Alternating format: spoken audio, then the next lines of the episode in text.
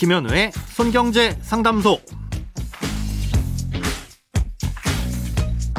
새는 돈 막고 숨은 돈 찾아드립니다. 손경제 상담소 김현우입니다. 저축, 보험, 대출, 연금, 투자까지 돈에 관련된 고민이라면 무엇이든 맡겨주세요. 오직 당신만을 위한 맞춤 상담. 먼저 오늘 사연 만나봅니다.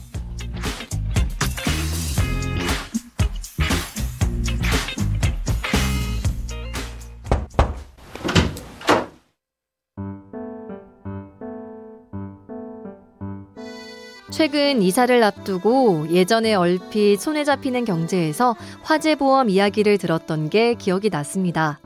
제 기억으론 집주인보다 세입자일수록 더 가입해야 된다고 들었던 것 같은데요. 제 기억이 맞는 건가요? 그렇다면 집주인이 가입한 보험이랑 세입자가 가입한 보험에는 어떤 차이가 있는 건지 궁금합니다.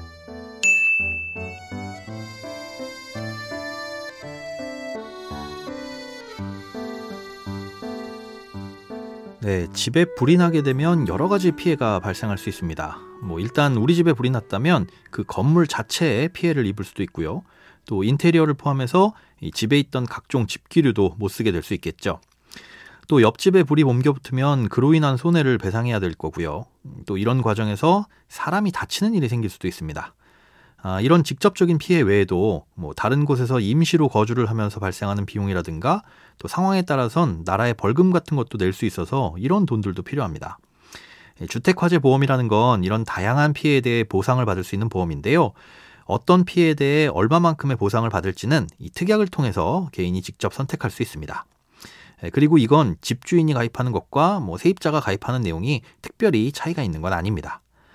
그런데 사연자님께서 예전에 손에 잡히는 경제에서 들으셨던 내용은 이 집주인이 화재보험을 가입했다고 하더라도 세입자가 안심하면 안 된다는 그런 내용이었을 겁니다.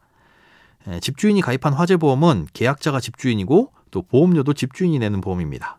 그런데 이런 집에 세입자가 들어가서 살다가 세입자의 실수로 불을 내게 된다면 일단 집이 망가졌으니까 집주인이 가입한 보험에서 집주인에게 보상을 해주겠죠. 만약 옆집에까지 불이 번져서 옆집에도 피해가 발생했으면 물론 옆집한테도 이 피해 보상을 해주게 될 거고요. 문제는 이 다음입니다. 이 상법상에 제삼자의 행위로 인해서 손해가 발생하면 지급된 보험금에 대해선 그 제삼자에게 대위권을 행사할 수 있다고 돼 있습니다.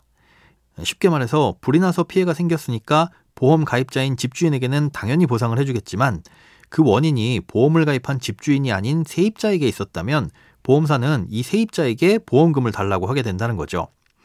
결국 집주인이 보험을 가입해놨다고 하더라도 세입자의 실수로 불이 나게 되면 세입자가 전부 다 책임을 지게 된다는 겁니다. 그래서 이런 경우엔 집주인의 보험 가입 여부와는 상관없이 세입자도 보험을 가입하는 게 안전하다는 뜻이었습니다. 그런데 십육층 이상 아파트의 경우엔 화재보험을 의무적으로 가입하도록 되어 있습니다. 의무라고 해서 개개인이 직접 가입해야 되는 건 아니고요. 관리사무소에서 단체로 가입하고 보험료는 관리비에서 충당하는 식입니다. 만약 이런 아파트로 이사를 가게 됐을 땐 상황이 조금 다릅니다.